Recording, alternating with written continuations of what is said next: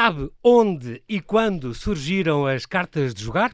Sabia que todas as cartas que usamos vêm do tarot, que não foi criado para oráculos e adivinhações? Sabia que na época do descobrimento jogar as cartas era proibido porque era pecado? Que foi em Évora que se fabricaram as primeiras cartas em Portugal? Que Dom Sebastião aprendeu a jogar as cartas e que era um batuteiro, fazia batota? que os nossos mais famosos presépios barrocos de Machado Castro, por exemplo, mostram homens à mesa a jogar cartas, e que o Marquês de Pombal fundou uma real fábrica das cartas de jogar em Lisboa. Fernanda Frazão, ela é editora independente historiadora e investigadora da cultura portuguesa, em especial das tradições populares como as lendas, devoções, provérbios, artes culinárias e os jogos. A Fernanda nunca foi jogadora, mas é certamente a nossa maior especialista em cartas de jogar. Gosta tanto do tema que até já publicou uma dezena de baralhos. Olá, Fernanda, e bem-aja por ter aceitado este meu convite. É um prazer estar aqui consigo, Fernanda, uh, mas para a grande pena da Fernanda, nós não vamos falar das lendas e das moras encantadas, que afinal não eram muçulmanas, mas eram sim pré-históricas. Nem vamos falar de Portugal ser o mais antigo país celta, como os linguistas dizem que era ou que os, os caçadores oitocentistas é, eram mais ecológicos que, ecologistas que alguns verdes.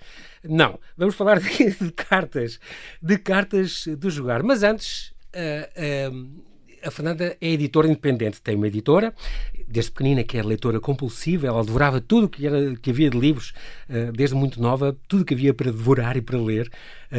Adora livros e adora trabalhar com as mãos. Chegou a fazer livros de escultura. Há mais de 40 anos que a, que a Fernanda trabalhava em editoras, até que em 97 fundou então a Apenas Livros. Para o ano já são as bodas de prata da sua, da sua hum. editora. Um, e uh, fundou essa, essa editora, essa apenas livros, e que costumava dizer em 97 que tinha uma editora que tinha 100, 160 anos porque era a soma do, das idades dos, dos sócios, certo? Sócios, sim. Agora tem 70. Agora só tem 70. é o contrário. Exatamente. Um, depois, é, é uma editora independente, deve custar ser editor independente. A, a Fernanda é uma editora especial, a, a, que, que, ainda usa os livros de cordel e tudo, é uma, é uma tradição engraçada. É, eu ainda vou fazendo livros de cordel, agora menos. E que, agora é menos, mas, mas ainda agora já tem as lombadas e coisa séria. Como... Uh, sim, porque também antes os livros de cordel serviram porque nós não tínhamos dinheiro. Pois, exatamente. E mesmo para pagar direitos e tudo era complicado. Não, uh, as pessoas todas à partida sabem Já que nós não pagávamos, porque eu não escondi nunca nada. E só alguns portugueses é que acham que podem vir a ganhar muito dinheiro, porque os estrangeiros, quando eu lhes digo, tenho alguns estrangeiros que publicam, até dirigem coleções, uhum. e que eu digo, olha que eu não tenho dinheiro. Não faz mal, nós aqui também nunca recebemos. Portanto, aproveitam. Mas como é que é ser editora independente, uh, uh, Fernanda? Deve ser uma luta uh, contra os grandes grupos, conseguir estar no mercado. Onde é que as pessoas, por exemplo, podem, podem encontrar livros seus, que têm livros sobre temas que normalmente as, as grandes não, não têm? Eu vou explicar. Eu comecei, como todas as editoras na época, ainda não havia impressão digital, comecei uhum a fazer livros, uh, fizemos o primeiro livro e esgotou-se o nosso dinheiro. Acabou Pronto, ali. Acabou. Sim, exatamente. E então uh, uh, eu comecei a perceber-me na altura da, do que se podia fazer com o computador. E então comecei eu a paginar os livrinhos e a fazer. Começámos com coisas nossas, depois com uhum. coisas de, de domínio público. E depois, pouco a pouco, graças à Ana Paula Guimarães, da que na altura dirigia o Centro, uh, o IEL, Instituto de Estudos de Literatura Tradicional, uhum. na Nova, um, isto começou-se a espalhar e foi uma loucura. Eu cheguei a pôr cordéis numa, em noites 400, em 400 livros. Porque é à mão. Exato. Um, e, esta, e hoje em dia, se as pessoas quiserem, porque têm temas muito curiosos, primeiro podem sempre ir à net, apenas livros, no site, tem os vários títulos que ainda são disponíveis. Exatamente. E depois, falou na Nova, portanto pode ser na, na Colibri, ali na Cidade não, Nova. já não tem em lado nenhum. Não? A não ser na imprensa nacional. Havia na Ler Devagar, havia em certos sítios neste momento, havia, não? não tenho. E vou-lhe dizer, não tenho eh, nada a dizer da, nem da Colibri, nem da Ler uhum. Devagar. Mas, enquanto das distribuidoras, uhum. só a primeira é que me pagou. As outras ficaram-me todas a dever. Portanto, não, Portanto não, eu desisti, acabou. Se quiserem, compram no site, telefonam-me, vão ao, ao Facebook, pronto, é por aí. Muito bem. Esta, e depois, claro, também dentro das apenas livros tem uma coleção de história, por exemplo, a tal Ofiusa, uh, um, e tem, e, e, teve sempre muitos contatos com a América Latina, com, nomeadamente com o Brasil, com a Argentina e assim. Exatamente. Tem umas edições que, que às vezes em quando vão, um autor vai fazer um congresso em qualquer lado e pede-lhe, olha, arranja-me aí 100 livros. Porque eu vou... Não, não, não, não. Não deve ser fácil. Não, eu agora, esses livros, dos livros de cordel, eu agora opto por uma coisa. Mando um PDF, ofereço e não me ah, chateia pronto. mais. Exatamente. Até com a capa. Se eles quiserem imprimir e ficar bonitinho. Eu, se quiserem também. Porque também tem coisas com cores e tudo, que eu também. sei. Faz uma, uma, edição cuidada. Mas, sobretudo, o que, eu acho mais curioso é os temas, porque são temas que normalmente não encontramos uh, uh, não, noutra, noutras editoras. Não encontramos por uma razão, porque os editores funcionam muito com o, o já feito, compram fora. Uhum. E agora há muita gente a escrever aqui em Portugal e tal, uhum. uh, pronto. Mas uh, essencialmente eu trabalhei anos na Don Quixote e era tudo comprado fora.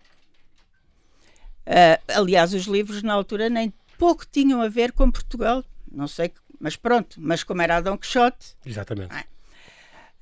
e eu o que eu uh, quis fazer foi trabalhar só Portugal. A minha ideia nem era trabalhar com outras pessoas, era só assuntos portugueses. Uhum. Mas pronto, depois foi-se abrindo isto, são já muitos anos, não é? Porque é, é, e a sua parte da, da, investigação é muito sobre esses temas mais tradicionais, da nossa cultura. Estou a ver vários títulos dos seus livros que era sobre os provérbios, uh, sobre devoções, uh, os registros das azulejos de Santo António ou de, as devoções de Nossa Senhora e aquelas. Sim. muito engraçado. Vai buscar esses temas que são temas às vezes um bocadinho paralelos, que as pessoas não encontram às vezes noutros sítios. Se calhar, é, estou a pensar no Santo António, por exemplo, uh, também o Museu do Santo António, o núcleo do Santo António do Museu, também fez um belíssimo levantamento, há um livro muito bom uh, com esse género de coisas. Nesses museus mais uh, do campo, assim, às vezes a gente se calhar consegue, na província, encontrar livros que falam um bocadinho destas tradições, da nossa, do, do lado mais imaterial eu, da nossa cultura. Eu vou-lhe dizer que não. A minha investigação foi toda feita na Biblioteca Nacional, uhum. Uh, e, no, e depois na internet a partir de certa altura. Uhum. Eu tenho uma biblioteca maior tirada da internet do que a minha, que já é bastante grande. Isso assim vai ajudando. Fernando, nós temos que fazer aqui uma, um brevíssimo intervalo. Voltamos já para conversar e vai ser sobre as cartas de jogar. Até já.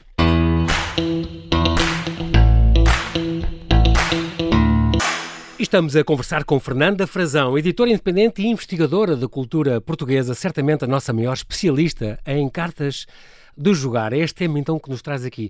Fernanda, agora vamos ser sucintos, temos muitos temas, mas são curiosos. Como é que nasceu o seu interesse por este tema?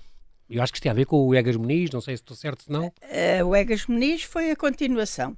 Uh, Egas Muniz, estamos a falar do nosso Nobel da Medicina, pronto. Sim, não, exatamente. Não confundir, não vai uh, tão atrás. Eu, em determinada altura, uh, estava a ler coisas de tarô e não sei o quê, e decidi ver se havia tarôs portugueses e comecei à procura nos alfarrabistas.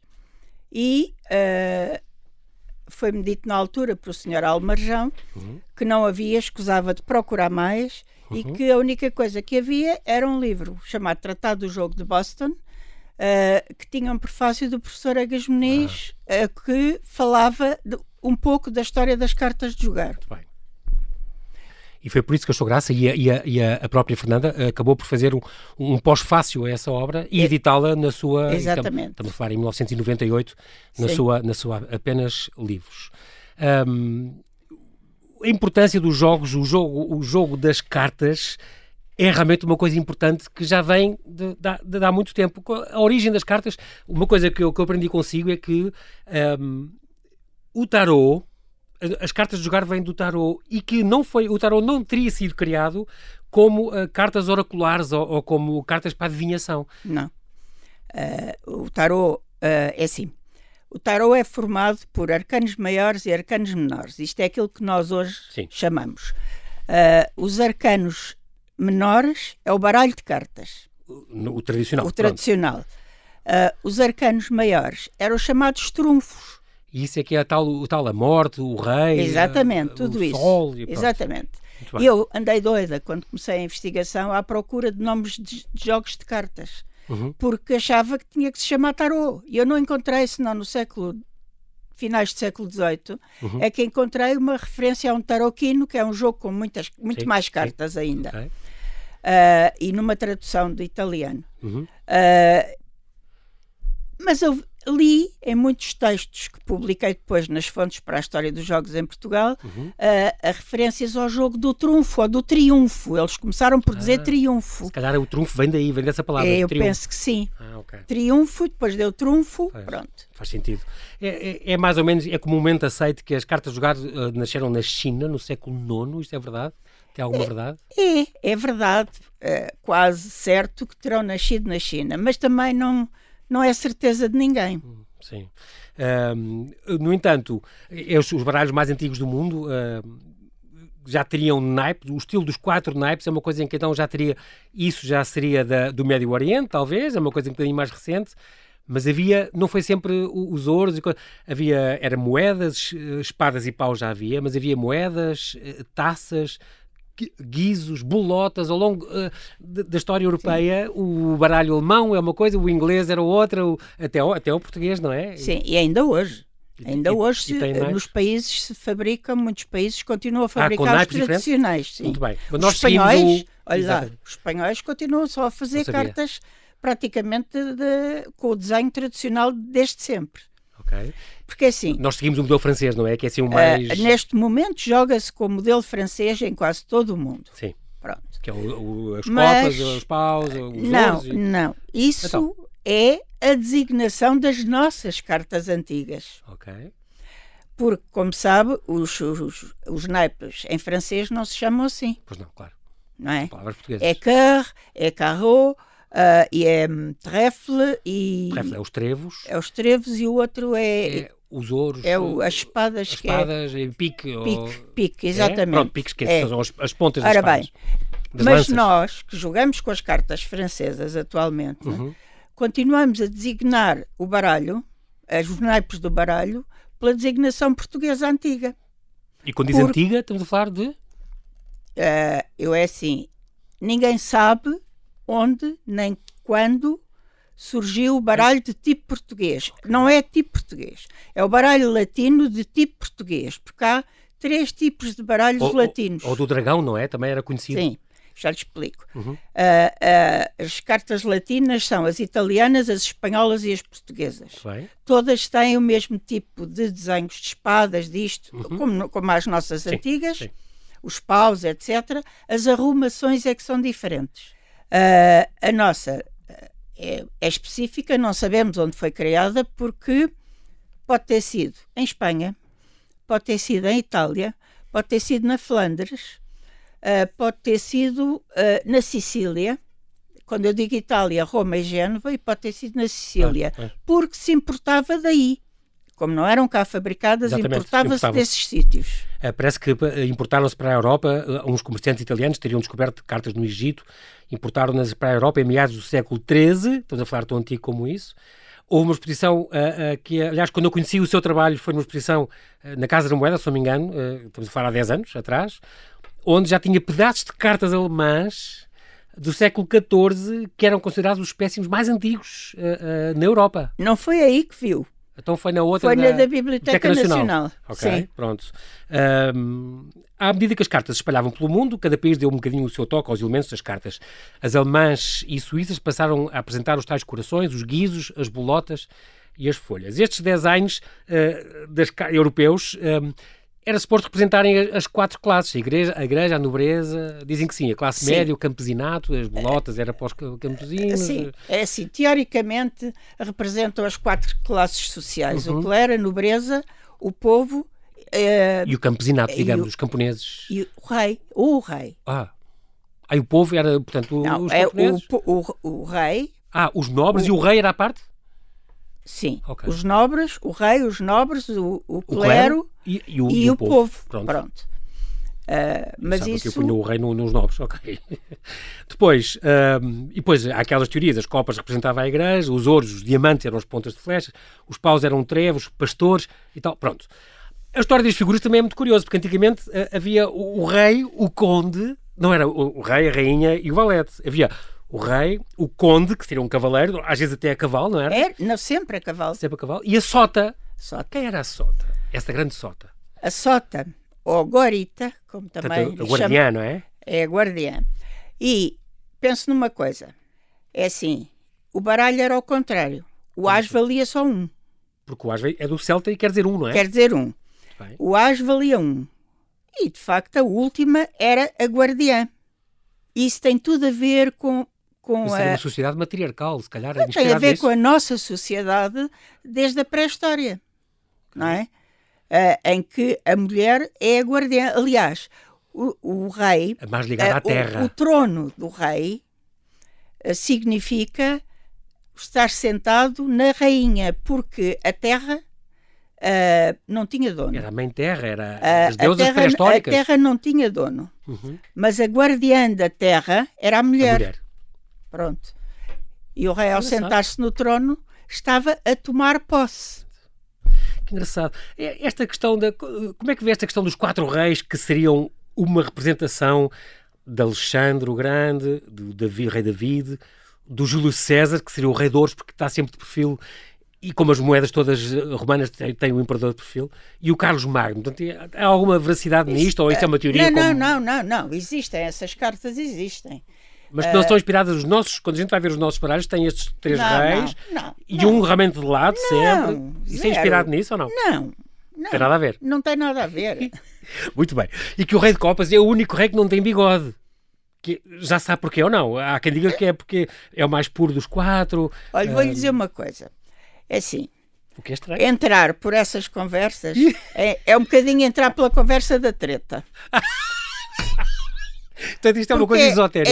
É, é aquela conversa de Facebook, de converseta da coisa. Que não corresponde Por a exemplo, nada de verdade. deixe-me dizer-lhe. Uhum. as cartas primitivas não tinham 10, as portuguesas. Porque nem sequer havia o zero. Não havia o zero, quer dizer, o zero havia, Havia o zero. mas ainda não tinha sido incluído na numeração. Pronto. Portanto, as cartas Ah. eram de 1 a 9 e nós fomos confirmar datas quando fizemos E o depois trabalho. três figuras. E depois três figuras. Portanto, cada naipe tinha 12 cartas. 12 cartas. Agora, que dizem que representam os 365 dias, os não sei quê, não é? afinal, como é que é? Os 12 Pois assim meses. já não podia ser. Afinal, Pois. são 13 meses neste momento. Décimo terceiro mês. Já se pensava, já se pensava no trabalhador. Não, quer dizer, então isso é uma pura coincidência matemática e acabou. Não tem mais razão. Não. É procurar aquela numerologia e aquela coisa que não. Não quero vale dizer, o que vale. a gente não pode saber o que é que significaria, porque a gente não sabe quem é que inventou. Pois. O Joker é uma coisa que é uma invenção muito recente, eu não sabia. Recente, é de finais do século XIX. 1860. Aliás, o que servia para Joker, Uhum. ah, não é para Joker. Quem jogou canasta sabe Sim, que havia o beste e o bestinho. exatamente, o 13. O bestão e o bestinho. Exato. E o bestinho era os dois números 2 vermelhos. O de ouros e de copas. Exatamente, os de ouros e de copas. Ah, serviam também para substituir Exatamente. valor de uma É carta. verdade. Pronto, eu jogo pouco às cartas, mas isso eu jogava muito Pois com a é, minha digo, avó. foi, é muito curioso, e, porque portanto, nada lembro-me. jogador, ele nunca apostou. Mas, no entanto, sabe, investigou isto, que, é, que é, é muito curioso. Portanto, o, o facto de serem 52 cartas é devido aos franceses, ah, do o baralho pa- padrão, que diferentes países, portanto, desenvol- desenvolveram diversas versões de baralhos de cartas que podiam ter 24 cartas ou até 52 cartas. Portanto, é- era, era um Não. bocadinho. Estamos a aumentar um bocadinho. Não, 52, sim, porque o Joker Isto faz, seu livro. faz 54, exatamente, Ok. mas o Joker surgiu posteriormente. Pronto. Os primeiros baralhos em Portugal é assim, não há notícias de cartas de jogar em Portugal ah, até aos finais do século XV. Já andei mais para trás. Ah, diga-me, que bom. Já andei mais Avançou a investigação desde que eu Já. fui ler as suas coisas. eh, não, é li bom? com atenção, Claro. publiquei, Então diga. É por cima. Então diga. porque está na legislação de Dom João I, que foi feita no final. Isto é século XIV já.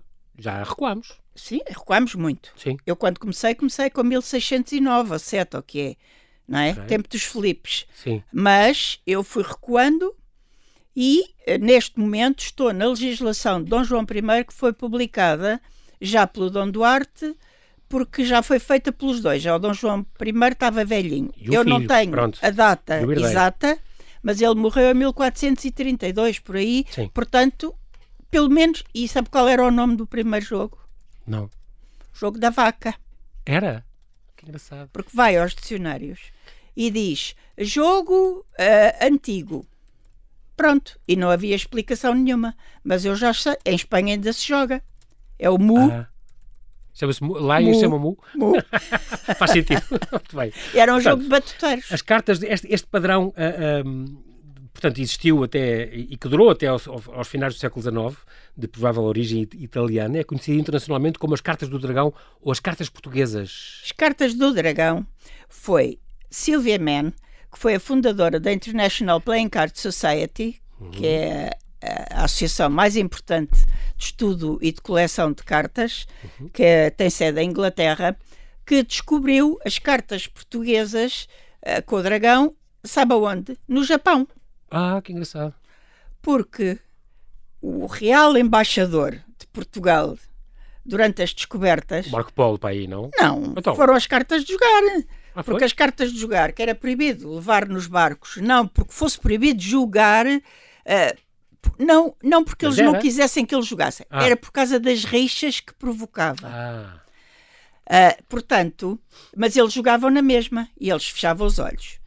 E, portanto, foram nos bolsos dos marinheiros todos. quer dizer que foi um embaixador. eh, Foi o grande Nós embaixador. espalhámos pelo mundo inteiro as naus. Ainda hoje, em muitos países do Oriente, as designações de jogadas de cartas, das cartas, etc., são palavras portuguesas deturpadas. Então- No Japão, um sum caruta.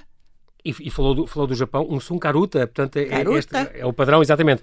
Os, os, enviado para todo o mundo das nossas naus, já no século XVI era fabricado pelos japoneses, e ainda hoje continuam esse padrão e jogam com as um Sun Karuta. Ah, e o Karuta vem de, é carta. Carta. Que engraçado. Ah, ah, e a propósito de japoneses, a, a Fernanda chegou a. chegaram a vir dois japoneses de lá mesmo falar consigo, que eu sei, É, veio um jornalista por causa de, exatamente das cartas e da. Sim, e veio depois uma senhora que fazia outro tipo de estudos, ah, mas que queria saber se se tinham feito cá cartas com provérbios, porque eles lá utilizam para ensinar as crianças cartas com provérbios. É muito engraçado porque estes retângulos de papel. ah, a Fernanda também diz isso e por isso também edita baralhos. Eh, É um embaixador também de cultura e, e é, uma, é, um- é uma ferramenta extraordinária. Por isso é que fez o baralho, aquele do Fernando, Fernando Pessoa e companhia, uma coisa fantástica ah, ah, que, que já foi editado por si e que é com contextos do Fernando Pessoa e como isso tem feito ao longo destes anos, já, já lá vão mais do que 10 baralhos, ou 10 baralhos, mas onde aproveita e edita ah, as aves de Portugal continental e, e- e os provérbios e, e os gatos baralhados, os registros de santos em azulejos. ah, os, os temas têm sido ah, bastantes e este ano, se não me engano, vem aí o, o- o Cartas na Mão, Diabo no Coração, não é? Sim, mas também nisso? fiz, também fiz a, a Dança da Morte do Albaine. Que giro. Isso, isso são, são ah, porque no fundo aí podem vir textos, podem vir ah, as diferentes aves que há, ah, os temas que se quiser. Não, eu queria fazer tudo de Isso é coisas muito- muito portuguesas. Queria fazer castelos, queria fazer os mamíferos, queria fazer árvores, queria fazer Então tudo. tem tempo, calma, há de fazer, Fernanda, claro.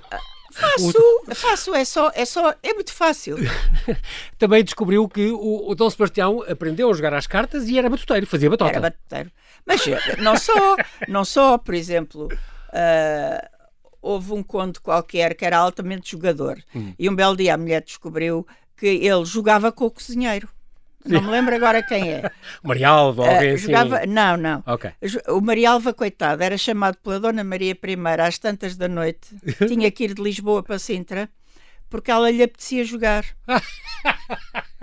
Tinha desejos ardentes de, de jogar, exatamente. Devia estar então grávida. jogava com ele. Mas, portanto, ah, esse, esse tal Conde, Conde, sim. ah, que a Fernanda, por respeito, não vai. Perdeu. Porque tem Não, descendentes. Não, vai nomear? não me lembro, diga, diga. ah, perdeu um monte de dinheiro e a mulher descobriu com o cozinheiro. Sim. E a mulher descobriu e ah, Quando, Proibiu. Viu, quando viu o cozinheiro aparecer do Rolls Royce, quis proibi-lo porque estavam sem Estava- dinheiro. Exatamente. E então ele disse estava bem, não sei o quê, no dia seguinte apareceu com o dinheiro. Foi jogar com o cozinheiro outra vez E e, recuperou e a recuperou o dinheiro. Muito bem. Estamos aí. atenção que o, o- negócio das cartas, o primeiro fabricante foi em Évora no século XVI e a Fernanda descobriu isto por causa de uma carta de perdão régio do Dom Filipe I. Muito curioso. Não, porque... do Dom Sebastião ou do Dom João III. Dom Sebastião, creio Esse foi eu. anterior, então. O, ah, Está-me a falar do quê? O Dos primeiro fabricante em Évora. e, os portanto, burgos. do, estou a falar do, do mestre Solésio, será? Não, isso, não, era, isso era da carta não, do. Não. Isso era da fábrica isso do, é da do, fábrica Marquês. de cartas. Portanto, eu estava aqui a dizer que o primeiro fabricante foi em Évora no século XVI, uh, o impressor talvez fosse castelhano, era impressor do Cardeal Dom Henrique. André de Burgos. Pronto, e que foi desterrado uh, precisamente Sim. porque foi apanhado a, a, a fazer cartas. Como castigo de fabricar cartas. Mas depois foi perdoado pelo Filipe I porque em Espanha sempre tinham, tinham tido autorização, Sim. só cá é que não. Era um negócio altamente uh, um, lucrativo. E é muito engraçado porque tanto era assim que, uh, mais tarde, quando, interessante, as cartas aparecem, por exemplo, nos presépios do Machado Castro, uh, no presépio da Estrela, o mais famoso dele, uh, que tem lá os jogadores de cartas, enquanto aquilo tudo está a decorrer na gruta de Belém. depois o Marquês de Tombal, então, em 1769, funda a Real Fábrica de Cartas de Jogar de Lisboa, anexa à impressão régia. E era foram tais os lucros gerados pela, pelas cartas, pelo negócio das cartas de jogar, que durante muito tempo sustentou a impressão de livros e de impressos dos, dos vários ministérios. Isto é Exatamente. É como a Santa Casa Misericórdia com, com, com os jogos e o Totoloto e das coisas. Também gera lucros que ajudam, pois, muitas instituições e muitas, muitas pois, casas, não é? Mas ajudou enquanto esteve à frente o Miguel Manescal da Costa, da Costa que foi o primeiro Uh, diretor técnico okay. da Real Fábrica, da, da Impressão Régia, okay. porque logo a seguir foi um conjunto que eu nunca me lembro, tem, eh, junta administrativa, não sei quê, não sim, sei sim, quê, sim, que era quase todos padres e deram cabo do dinheiro todo. Os padres não são bons para os negócios, como sabe. E a seguir, depois, veio um uh, ex-contabilista. O tal Lourenço Solésio, não? Não, Lourenço Solésio era o mestre. Okay. Era, era o, o homem que sabia fazer cartas. Ele sabia pouco. O irmão é que era mestre da Real Fábrica de Madrid, o Félix ah. Solésio. E ele quis um lugarinho e veio para aqui. Veio para o Patego, porque aqui vêm sempre, vieram sempre para, para ganhar dinheiro à conta do Patego. Muito bem. E é por isso então que este, então, o, o negócio era uma coisa que era, havia os contratadores, contrata cartas de jogar, uh, isso o limão, portanto, um negócio de monopólio que perdurou até haver esta Real Fábrica que o Marquês fundou. Não, a, a, Real Fábrica ainda tinha o. o monopólio? Não, é, não se chamava monopólio, porque tinha o contrato. Ok. O Ele contrato pagava religiosamente, três em três meses, ao Estado, o valor. Ah, ok. E esse, só em 1820 é que esse monopólio foi extinto e foi liberalizado então o fabrico. Hoje em dia só há uma, ainda há esta tal editora, que é, acho que é a litografia Maia, no Porto, fábrica. não é? A fábrica. Uh, ainda sim, que faz cartas. Faz, continua a fazer as suas velhas cartas, mas já não as imprime em Portugal. Neste momento, infelizmente, há um monopólio uh, mundial, praticamente, de uma empresa chamada Carta Mundi, que comprou tudo o que eram pequenas fabriquetas em Espanha, onde ah. eu ainda fiz cartas, grandes e pequenas. Uhum. A grande fábrica uh, Fournier de Vitória, onde há um museu. Uhum. Uh, Uh, todas as, muitas fábricas em França, as grandes fábricas, algumas grandes fábricas em Itália, algumas já na América curioso. Esta, esta, hum, e com as cartas muita coisa se aprende e há muitos, muitos pormenores. O nosso tempo já acabou, Fernando, é no instante, eu avisei. Mas um, se as pessoas quiserem saber um bocadinho mais sobre este assunto, podem sempre ir ao seu site do Apenas Livros e encontrar os seus livros sobre a história do baralho de cartas e das figuras. Exatamente, e, e a simbologia pronto, é do baralho uh, histórico português. Muito bem. Uh, pronto. Esta história dos jogos em Portugal, ou este dicionário dos jogos praticados em Portugal, tem em mãos ou já saiu? Ou, ou... Não, não, não. Não? De modo nenhum. Nem tenho capacidade neste momento de o fazer. Mas já, já, já fui, já pedi socorro. E portanto eu espero que um dia, um dia venha a sair. Exatamente. Muito bem, nós não temos tempo para mais, mas quero agradecer muito, Fernando da Frazão, pela sua disponibilidade em falar ao Observador. Oxalá continue a investigar e a dar cartas e a divulgar estes aspectos menos, menos conhecidos, menos falados da nossa cultura. Boa sorte para a sua editora, tão importante, porque se trata de apenas livros. Apenas, Isso é muito importante. Exatamente. Bem-aja, Fernanda, até breve e mantenha-se segura. Obrigada eu.